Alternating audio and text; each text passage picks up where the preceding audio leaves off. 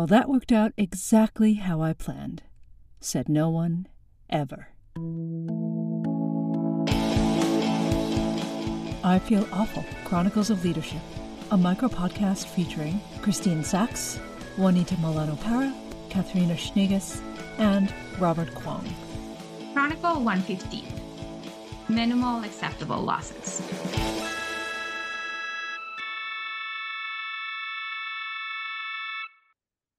Today we have some news to share and follow that the conversation that came up for us as a team. So news is uh, one of them is that I am pregnant. Uh, I am almost halfway through. Um, and Woo, we're all cheering behind. We're just on mute right now. Woohoo! And as exciting as it is for me in this case, it's also leading to some conversations as a team in terms of, well, what does that look like later on? What does that look like if I decide to take some time off? How does that impact the team? How does the team then get still sourced and we continue to come to you every week with the podcast? And that really led to a conversation about, or a conversation and inquiry in terms of how this goes in organizations, right? Because it could be a pregnancy, but it could be any sort of well-being leave. It could be health. It could be uh, supporting a loved one. It could be grieving. And you can look in your own experience or with your own teams, but this isn't, this is something that constantly happens. So, how do organizations start to look at this? How do they relate to this events and how does that impact what actually happens both for the individuals and for the organization itself? Well juanita i think it's wonderful that uh, that you're pregnant but we have a number of uh, really wonderful things going on. Um, so it's not just you but like robert will be likely taking a leave you know because of uh, i don't know robert if you want to share yeah. So um, similarly, we've been having discussions since beginning of this year because my partner has a has a long-awaited uh, surgery that will require a caregiver to be present um, minimally for like the first couple of weeks. Uh, but even as a caregiver, I had to think about my availability. You know, we always say we hope for the best, but um, the person who would be on call for anything that goes otherwise would be me, right? So planning out the scheduling for that even was something I had to bring up with the team. And we were we started talking about kind of the historically how we've seen companies and teams deal with this and what is the uh how these stories usually play out. And it was very interesting to hear different people's experiences when something like this happens. It, we had a bunch of different reactions to it, let's just say. But similarly, I also had to be serious about being accountable for my absence and things like that. Yeah, I think it's this. I mean, to to just be really transparent, we were talking both about the individual and creating a plan and looking forward to what they would need to be at optimal health, but also not leave the team up shit's creek, basically, which is you know uh, very much sort of an individual process because we you know we don't know what you know how juanita and robert live their lives. We don't you know none of that. But then we start talking about the system or the organization within which people are creating plans and what does it allow for what does it not allow for. Mm-hmm. and um, we started when we shared our experiences we started thinking about this um, american military euphemism of acceptable loss which basically means like what is the loss that's tolerable and what point do you put in structures to avoid more loss? Which is a really interesting way that we we as uh, at least in, as an american culture maybe more further afield but think about plans around what is ostensibly good stuff. You know when someone is taken away from their job for what is a good thing we think about okay how can we avoid the least damage? How can we not put more stressors on a team you know that mindset of this is a, a I think Juanita you called it a sacrifice. Yeah, yeah, I think because that felt like what kept coming up as as we were talking about our own plans or and as we started talking about organizations it just seemed like somebody was having to sacrifice something and not just that but the conversation and the figuring out of what it could look like was very much or felt very much grounded in that sacrifice. Okay let's see what is the quote unquote right sacrifice or what is the quote unquote best sacrifice and also from whom. So yeah. Right because often i mean at least i think in our experiences right the individual is like can often we've seen a, a spectrum of individual reactions was like f y'all i'm out of here i'm having a baby or i gotta go be a caretaker. Bye. That because how dare you infringe upon my blah blah blah blah blah. You know so people peace out or they overcompensate and like make so many plans that probably don't keep up because they're not there and they can't do that or they, they or they don't stop working. Right? Like we all have seen those people who work through their their quote unquote maternity leave and you're like what the hell are you doing here? And where certain systems like either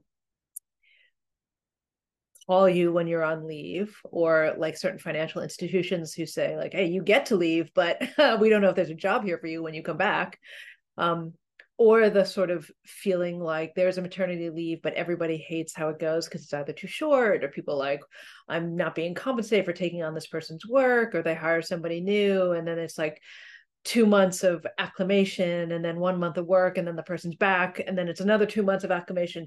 It just always the experience of it is always some sort of like loss and i feel like they're like um most our default our default setting is to how do we mitigate as opposed to create. Yeah i think culturally or culture wise in germany it's slightly different because it's it's very common and normal to take a year off when you're on maternity leave. Everyone knows this. Organizations start, you know, hiring people to uh, to fill in for a year while you're gone. But the main uh, conversation is the same because it's the question: Where do we come from as an organization, right? Um, and um, I, I, also agree that um, sacrifice and a lack of something and trying to uh, make sure that it's the least damage is very different than thinking about you know what's really the thing that would create a win-win for everyone that the people the, the person who's leaving feels good about it and can really take care of their well-being and is not as you said like either guilty all the time feels guilty all the time or the team itself as well. So um, it's an interesting leadership challenge for sure as well to to be part of that uh, process and to create something outside of um, yeah reducing the damage as best as possible. And is, I've oh. also seen that with um, within my history working with departments and teams. You know, there's this. Christine, you had mentioned this earlier about what are the assumptions that we're still making that we believe to be just a part of it's just what is. And historically, I've noticed, you know, when someone announces they're pregnant, um, there can be an assumption that even if you come back, you are likely to leave the workplace. There's kind of this default of like, you are making bigger plans than us, and already you're going to be perceived a certain way, which leads to this kind of like holding everyone's cards really close, like not wanting to say something that could ruffle any plans you're making, but not sure yet. But, you know, to your point, Christine, that is that it's possible that it's all still within one type of way of looking at this that is creating this this uh, fear of the team essentially breaking at that point, right? When it, it may not be the case necessarily. Thanks, Robert. That's what I was going to say. That it occurred to me as Catharina and then Robert, as you were speaking, that at the core of it is fear.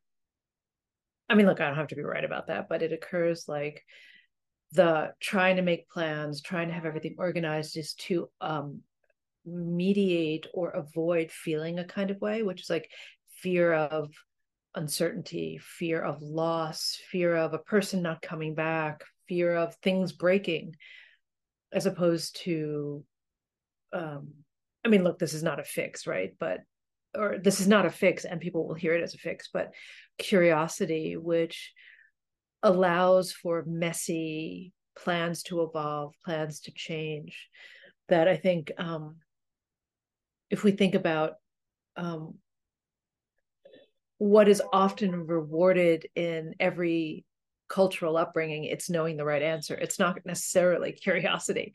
So we've actually i mean no harm no foul. We've all been drilled from an early age to know the right thing to do as opposed to be curious and look for new solutions. So i think maybe that was that was a hell of a lot of stuff in 10 minutes maybe we'll simplify it with some call to actions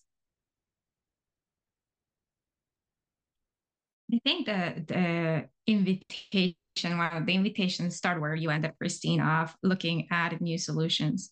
And so looking at uh, an event or looking at how to support an individual and have the organization be supported from a creative standpoint versus from a okay what we call it the minimal acceptable losses so looking at an issue event circumstance from a creative standpoint